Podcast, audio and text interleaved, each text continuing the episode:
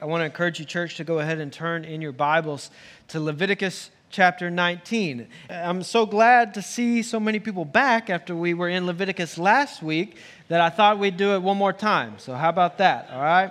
Um, as if you've been following along with us or if you haven't i want to kind of tell you just kind of where we're at as a church and what we're doing so we uh, are reading along in the bible together in our one year Bible reading plan, and we uh, that is semi chronological, and we are in the book of Leviticus, soon to be finished with that and moving along. But uh, I wanted us to, to look back one more time in the book of Leviticus as, uh, as we're reading through the Bible. I am also preaching us through the Bible, and our, our sermons and our times here together on Sunday mornings are lining up with where we're at in our Bible reading together. Uh, whether you realize it or not, as we've been looking through the text, uh, even just specifically this last few weeks, uh, there's been a tension brewing uh, in the text uh, and, and the sermons from these last few weeks. And, and by that, I mean a theological tension, all right? So, not any sort of human tension, all right? So, don't, don't start thinking there's some sort of drama or anything, or, or personal tension. And if you haven't caught what the tension is, then good, because now I have you on the edge of your seats. Or maybe you haven't been here, so you don't know what, what I'm talking about, all right? Uh, or if, if you have caught the tension, then I hope we're on the same page as to what the tension is, okay? Uh, either way, we're going to find out here as we move along through the text this morning. So the tension exists in this that just a few weeks ago, I pointed out to us the, the relevancy of the Ten Commandments and the law for us as followers of Christ. Now, here we are reading through Leviticus, so, the, the nitty gritty of the law, we're getting down to like this is the, the finite intricacies of what the law and how the people are to uh, exhibit the law, obey the law, and what, what the significances of that are. And I'll tell you again just how relevant, as, just as I did last week, all of this is to the believer. And, and this is the tension that this can cause in our minds is, is that between law and gospel. And so we can, we can tend to pit the two against each other as we, we make caricatures of the Old Testament and the New Testament. We think that these two things just don't combine, they don't go together. And sometimes you'll see churches spend so much time in, just in the New Testament because uh, they, they think that the Old Testament is somehow outdated. That is, it's that, it's old, right? So it's, it's put, put away. And so we'll just refer to some of the bigger stories every now and then, right? But that, let it not be so here, all right? So we can tend to pit these two things against each other the law and the gospel. Am I allowed to eat shellfish and pork? Can I wear clothes made of blended cloth and have tattoos? And you know, the, the really important theological questions those are, right? Uh, those are the really things that we all ponder. What, what, what must I do? Must I follow the law or shall I rest in the grace of the gospel? Right? The, the answer is yes. But within the parameters of the gospel, which Christ as sets as our standard. Within the parameters of the gospel, with Christ as our standard. So, what are we getting to the heart of? And uh, what we are getting to the heart of this morning is this major overarching theme through the book of Leviticus and throughout really the Bible as a whole, and that being that of holiness. That the, the holiness of God and the holy standard by which He has called us as His people, as His followers, and now for, you know, here as the children of Israel, but for us as the church to live. He's called us to live according to His holy standard. So, what does that look like when we have this, this Old Testament law and we have the New Testament gospel? And how do, we, how do we see those things connect? How do we make the connection there? We're going to get to that this morning. So, I'm going to ask you to go ahead and stand once again in honor of the reading of God's word. And again, we are in Leviticus chapter 19, and verses 1 through 4 is our text this morning. And the Lord spoke to Moses, saying, Speak to all the congregation of the people of Israel and say to them, You shall be holy, for I, the Lord your God, am holy. Every one of you shall revere his mother and his father, and you shall keep my Sabbaths. I am the Lord your God. Do not turn to idols or make yourselves any gods of cast metal. I am the Lord your God. This is the Word of God. Let's pray. God, as we come before your word, we are eager to uh, see how you have revealed yourself there and how you call us to live in light of your revelation of yourself. So I pray that your spirit working in us and through your word this morning would make that abundantly clear so that we would walk in obedience to it as we leave this place. And we pray all of this in Jesus' name. Amen. Thank you, church. You may be seated. So, as we get started, as we get ready to dive into the text here, there's three things here which I would like us to take away from just verse 2 alone. So hopefully you grabbed an outline on your way in this morning or you were handed one by our incredible greeters, uh, the Rodriguez family, the Rodriguez men this morning. All right, thank you guys. Uh, and if you didn't, then let us know. We can, we'd love to get you one, but that's okay. Uh, the answer and kind of the outline will be on the screen behind me. So there's three things here which I want us to take from verse 2 alone. Three things which God's standard of holiness makes clear for us when it comes to the practicality of how we live in light of this reality. Okay? So, the first thing, we're going to dive right in on the first point this morning. First point of your outline holiness is God's revealed standard for humanity. Holiness is God's revealed standard for humanity. Now, the important distinction there that is made is that last word in that point humanity. Like, holiness is God's standard across the board. So it's not just that he, he says that his people must be holy, but holiness is his standard. Therefore, anyone who does not meet that standard is not his people. All right? And so that everyone is held accountable to the same standard when it comes to God. So, as we read Leviticus, this fact is undeniable. God requires holiness. However, this is obviously not isolated to Leviticus, but it is made clear throughout the entirety of the Bible. God's word declares who He is and who He calls us to be in light of that revelation. Okay? So, in revealing his standard, we see here he calls in the midst of Moses giving the law to the people, and the Lord speaks to Moses, and he says, Speak to all the congregation. I want everybody to hear and clearly understand where every one of these intricate laws about diets and, and sacrifices and, and clothing and where does all this come from? What, what is the point of all of this? And he says right there in verse 2 Speak to all the congregation of the people of Israel and say to them, You shall be holy, for I, the Lord your God, am holy. So, the next point that I'd like to make here from verse 2 is who? Who? God reveals as the standard setter for holiness. Who does God reveal as the standard setter for holiness? And we see it. Speak to all the congregation of Israel and say to them, you shall be holy, for I, the Lord your God, am holy. So, as God continues to reveal his law to his people, we see repeated calls to holiness. The entire call to holiness is tied to this undeniable truth that God himself is the very standard of holiness. So, God sets the standard for his people that we may properly reflect the image of his holy character to all creation. Now, what does that sound like? That sounds like the creation story, right? And the next point there on your outline is to be holy is to properly reflect the image of God. To be holy is for us is to properly reflect the image of God. Any image of God that reflects me getting my way is a distorted image of God.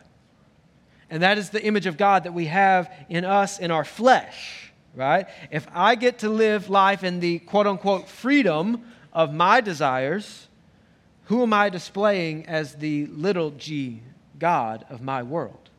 Me, right?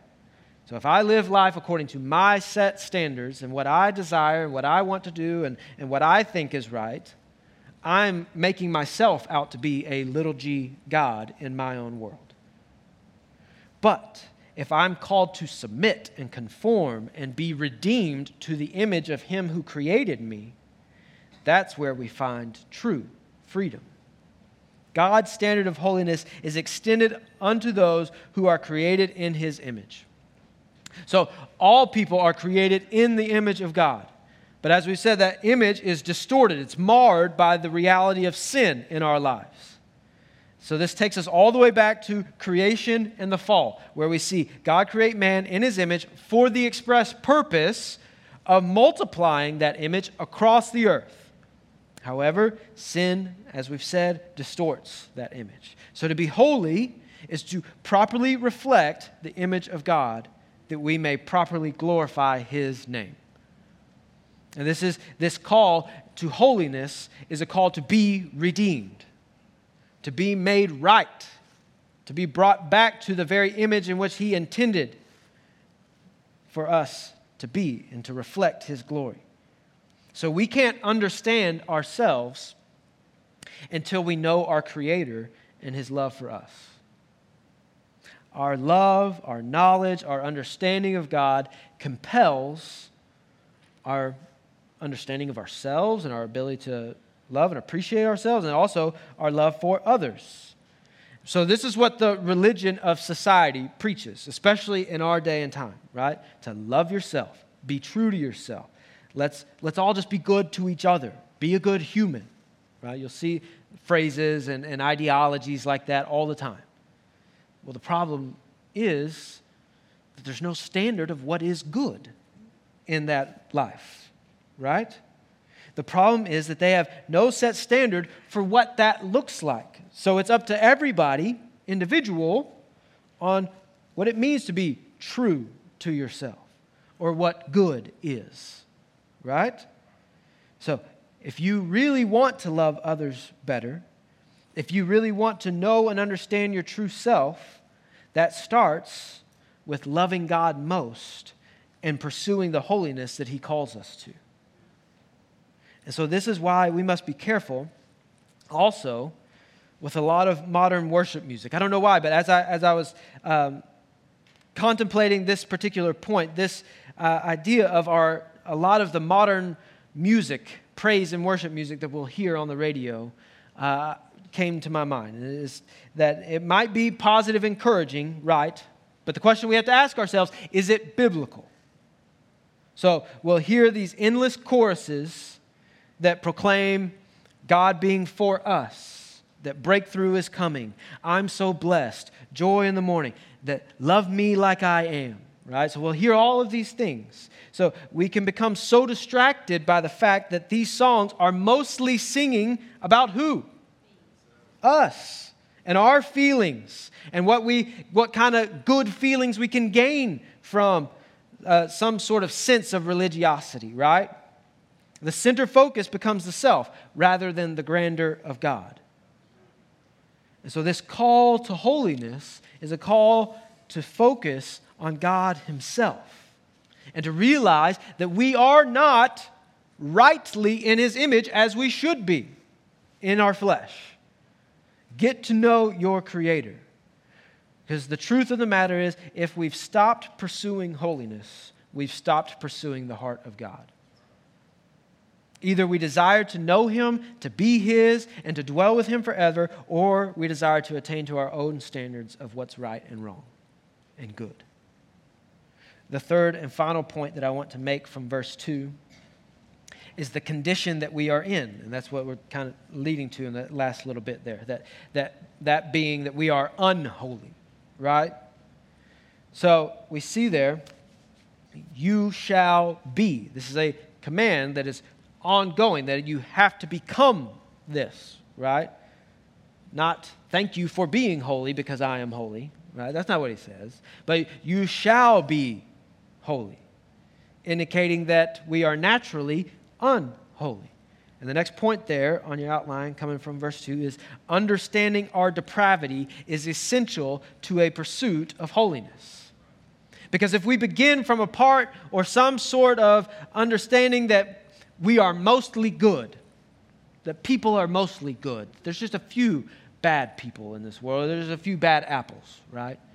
If we begin from there, then we're, we're setting some biblically recognized standard of righteousness within ourselves, that we are somewhat righteous in and of ourselves, and God just helps take us to the next step. But that's not true at all. Because we have to, in order to pursue holiness, we have to understand where we're starting from. And that is ground zero in the midst of our depravity. Right? So, the reason that unholiness, particularly our own, because we can, we can get real upset and recognize real easily the unholiness of others, right? But the reason that unholiness, and particularly our own, doesn't offend us enough is because we have such an inadequate view of God's holiness. So until we understand God's holiness and then understand our depravity in light of God's holiness, then we can't really start from the place where we need to be, nor get to where we need to be. And this is what God's word helps us to realize.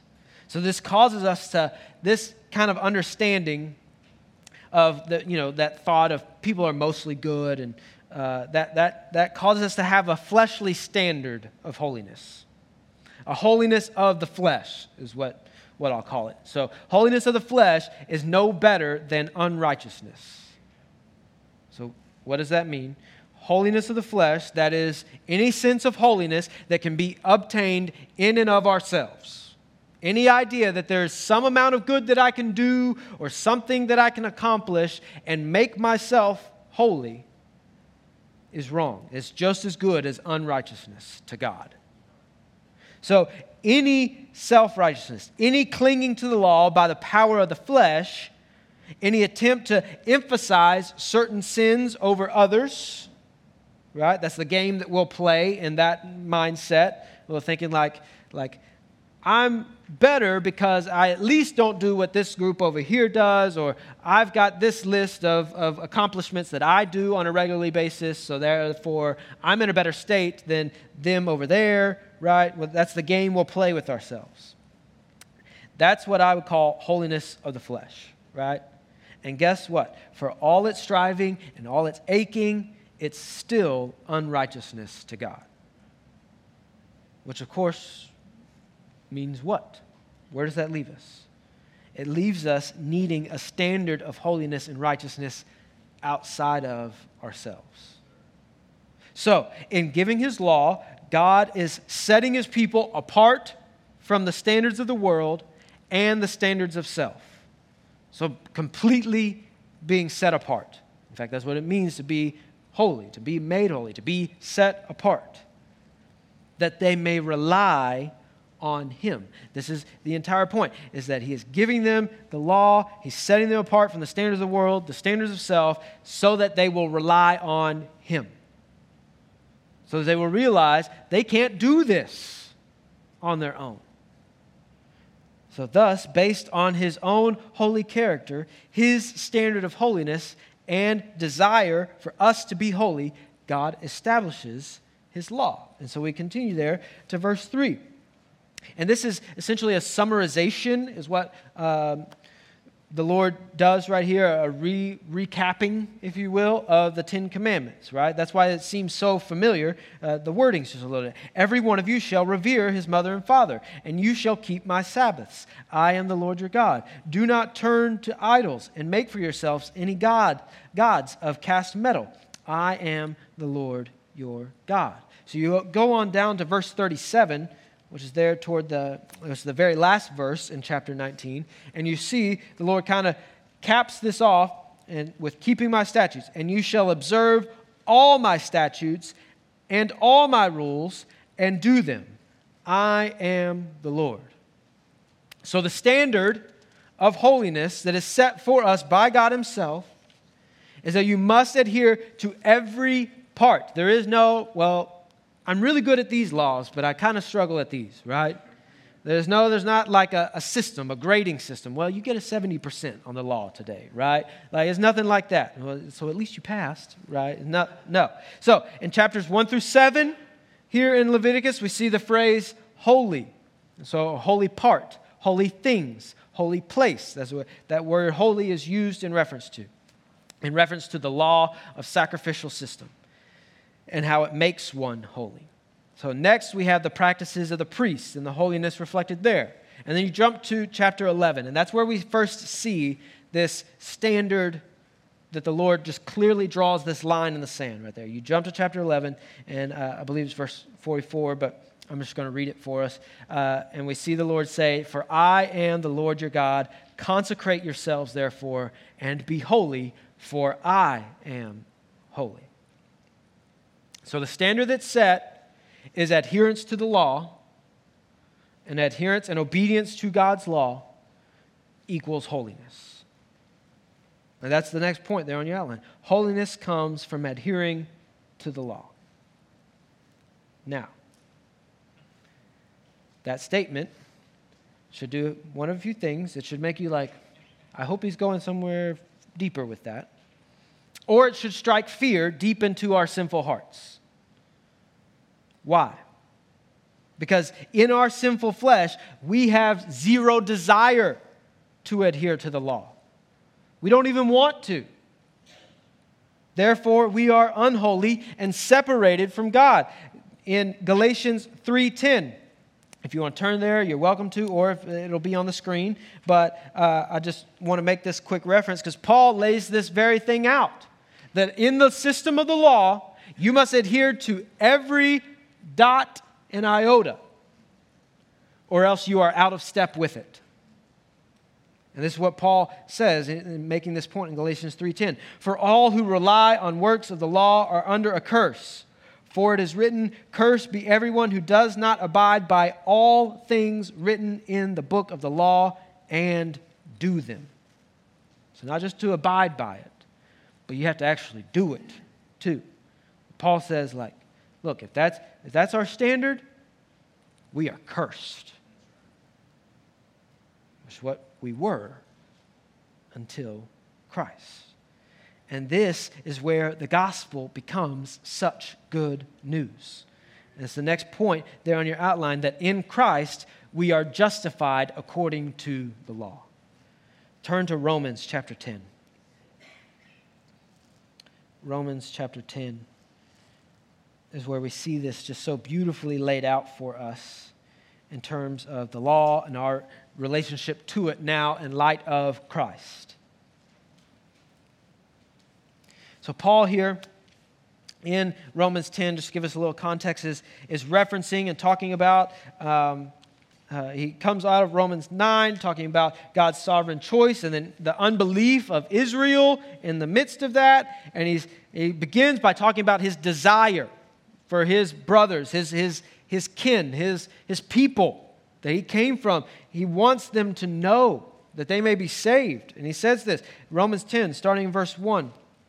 Brothers, my heart's desire and prayer to God for them is that they may be saved. So the them, so his brothers, who he's referring to now, is the church at Rome, right? So, and the them that he desires to be saved is his fellow Israelites, his fellow Jews. Verse 2 For I bear them witness that they have a zeal for God, but not according to knowledge for being ignorant of the righteousness of God and seeking to establish their own. what was our point again? That if we don't understand God's holiness, then we can't begin to understand our own depravity, right? So, being ignorant of the righteousness of God and seeking to establish their own, they did not submit to God's righteousness. For Christ is the end of the law for righteousness to everyone who believes. So the point that, and he goes on to even expound even further on that, talking about what Moses writes in, in regards to righteousness and how the, but the point there is verse 4, and that's what, what he builds off of that Christ is the end of the law for righteousness to everyone who believes. Right? So, in other words, because Christ has perfectly fulfilled the law and is the perfect embodiment, is the very word incarnate because of his obedience and his righteousness and holiness, that is imparted on us who believe in him. So, the other tension which can arise when we read Leviticus are those laws that to us uh, that appear to us peculiar, right? Or out of sorts with how we live, out of sorts with modern culture, out of sorts with our culture, right? So we'll, we'll even see the non believing world try to confront the church using some of these issues by trying to point out some misperceived level of hypocrisy, right? And here's what I mean by that. They'll say, well, you know, in Leviticus, it, clearly outlines God's design for marriage and, and the abomination of homosexuality, but it also says you're not supposed to eat shellfish, and you do that. And so they'll try to, they'll, ah, gotcha, right? Problem is they're wrong. All right, so let me show you. So when looking at the Mosaic Law, we can break them down into three categories, right? So the first is civil. So it's civil law. So these commands set Israel apart from pagan nations in their diet and in their clothing. So the Lord is setting apart his people from the pagan nations in which they are going to overcome, going to conquer as they're taking the promised land. And he's saying, Look, this is what those nations are doing. I'm setting you apart from them. So you can't partake in the same practices they do. You can't eat the same things they do. You can't wear the same clothes they do. Why? Because I'm, I'm making you holy. I'm setting you apart, right? So that's civil, right? Uh, the next that we see is ceremonial. So these instructed Israel on how to worship. And the third is moral. So you think they're the, the Ten Commandments.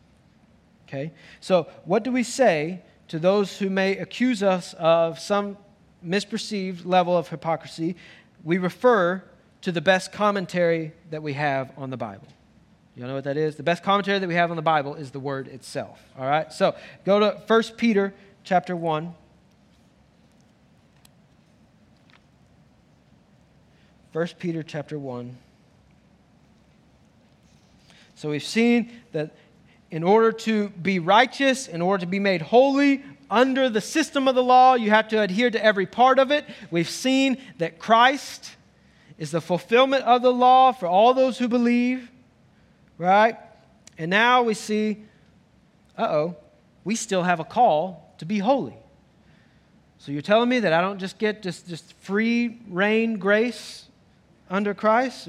1 Peter chapter 1 verse 13. Therefore, preparing your minds for action and being sober-minded, set your hope fully on the grace that will be brought to you at the revelation of Christ. So, preparing your minds for action, being intently focused, right? Being sober-minded, not letting anything cloud your judgment, not letting anything get in your way, and you set your hope fully on the grace that will be brought to you at the revelation of Jesus Christ. Verse 14 As obedient children, do not be conformed to the passions of your former ignorance. But as he who called you is holy, you also be holy in all your conduct. Since it is written, You shall be holy, for I am holy. So, how do we, how do we come to grips with this? We, we seemingly have this tension of law and gospel. But then here we see like Christ is the fulfillment of the law, but we still have this obligation to be holy, to pursue holiness. And the very next point there on your outline is that holiness is at the heart of the gospel. That we don't have free reign grace under Christ to just begin now that because Christ fulfills the law for us, we can do whatever, right? But we still have this call to holiness. Why? Because we've been made new. We've been redeemed. We've been brought to a new life in Christ. That's, that's what we say in baptism, right? Buried with Christ in baptism, raised to walk in a newness of life. And so, in that newness of life comes a new heart, a new desire. And so, whereas our heart that was fleshly and hardened by sin, that heart never desired to follow, the law, didn't want anything to do with it.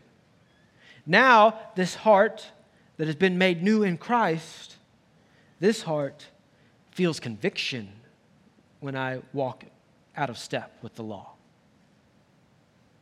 So, we see Jesus in Matthew 5, we referenced this just a few weeks ago. He says, Do not think that I've come to abolish the law or the prophets. I've not come to abolish them, but to fulfill them. For truly I say to you, till heaven and earth pass away, not an iota, not a dot will pass away from the law until all is accomplished. So the question still is looming there. I know you're thinking, like, you still haven't answered it. Like, what do we do with some of those, um, some of those peculiar verses? Like, how do we come to grips with, like, yeah, I do eat shellfish, and I do think that homosexuality is wrong. So, like, so how do I come to grips with those? So, out of the overflow of a heart that has been made new, we still pursue to walk in obedience to the moral laws. And that's what Jesus modeled for us by walking in step with the Spirit, right? So, still not trying to rely on our flesh, not trying to rely on our own ability to keep the law, but in walking in step with the Spirit, relying on the Lord's provision and strength and guidance, and relying on the Word to continue to make our heart new and to, and to shape and mold us into obedience, right? However, because as Jesus explains for us, and we see this in the New Testament, we no longer follow the civil laws the dietary, the clothing, the cultural.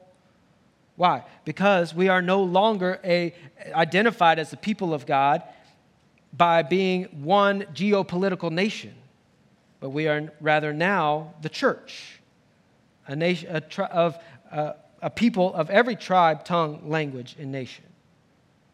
Now, we also no longer follow the, the ceremonial laws the same way. Why? Because Christ has satisfied the system of sacrifice, right? And as Jesus himself said, that he is Lord over the Sabbath, right? And so now we don't practice Sabbath as was written in the law on one day, but rather because of Christ, every day is Sabbath as we rest in the grace of Christ. Our worship practices no longer look the same. Why? Because of Christ. In Christ, the people of God are no longer a geopolitical nation, but people from every tribe and tongue. In Christ, the one who declared himself as Lord over the Sabbath died as the perfect sacrifice to satisfy the sacrificial system and rose again that we might celebrate every day as Sabbath.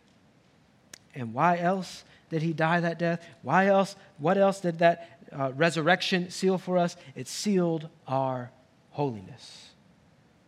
But we are still called to now walk in a life that pursues that holiness and feels conviction when we're out of step with that law, when we do something that disgraces God's name, or when we do something as a people that goes against what God has declared in His Word.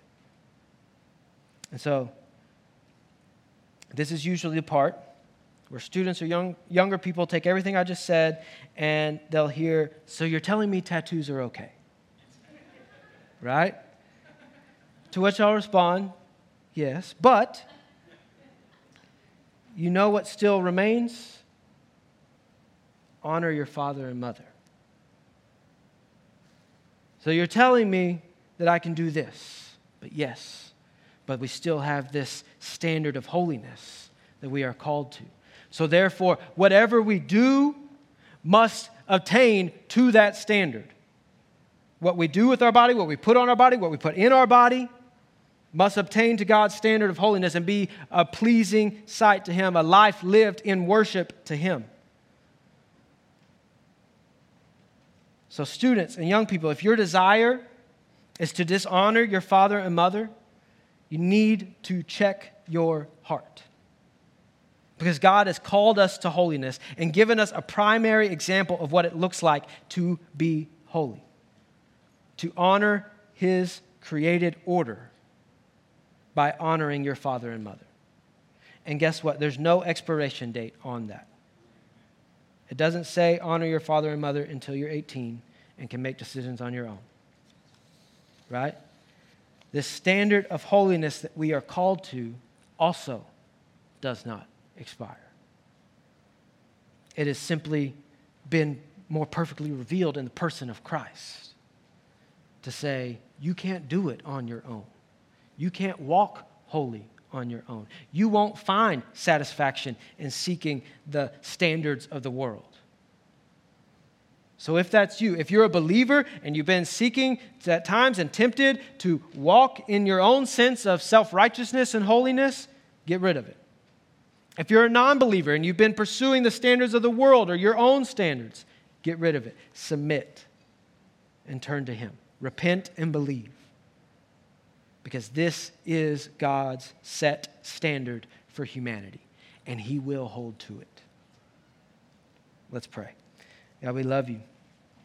We praise you and thank you for your holiness and the standard which it calls us to live by.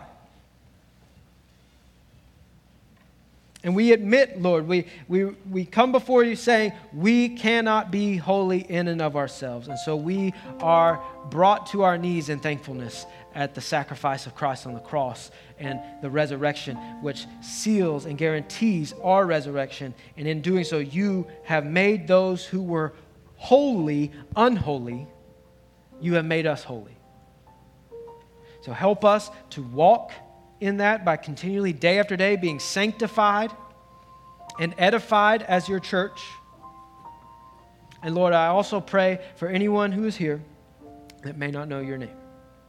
That maybe they're pursuing holiness by their own standards, they're pursuing the standards of the world, they're setting themselves up as a little g God in their own life. I pray that you would convict them, bring them to repentance, and draw them to yourself and help them to walk in obedience to that. And we pray this in Jesus' name. Amen.